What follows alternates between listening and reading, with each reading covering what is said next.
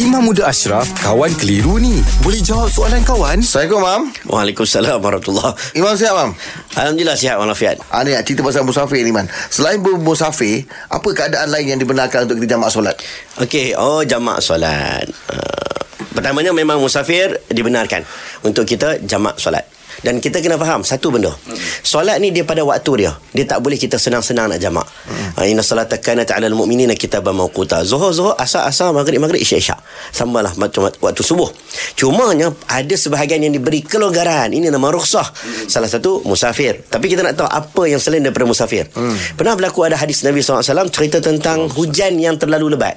Okay. Contohnya hujan terlalu lebat. Sebab sahabat Nabi ni dia semayang dekat masjid.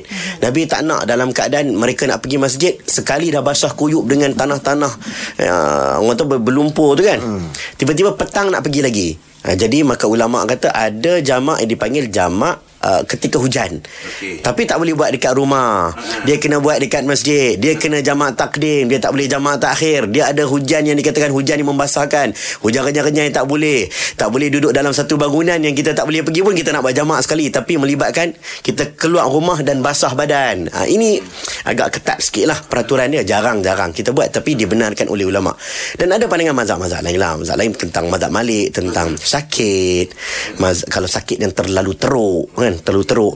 Uh, ada mazhab Hanbali yang membenarkan dalam kes-kes urusan kerja yang yang kritikal macam doktor bedah, hmm. yang uh, darurat darurat. Hmm. Jadi itu antara yang kelonggaran-kelonggaran yang diberikan oleh mazhab-mazhab lah. Uh, pandangan-pandangan sebab bila main dalam bab darurat ni dia kita kadang kena luas sikit. Okay. Uh, tapi kalau kata kita tak ada apa-apa, kita straight ikut Syafi'i, senang.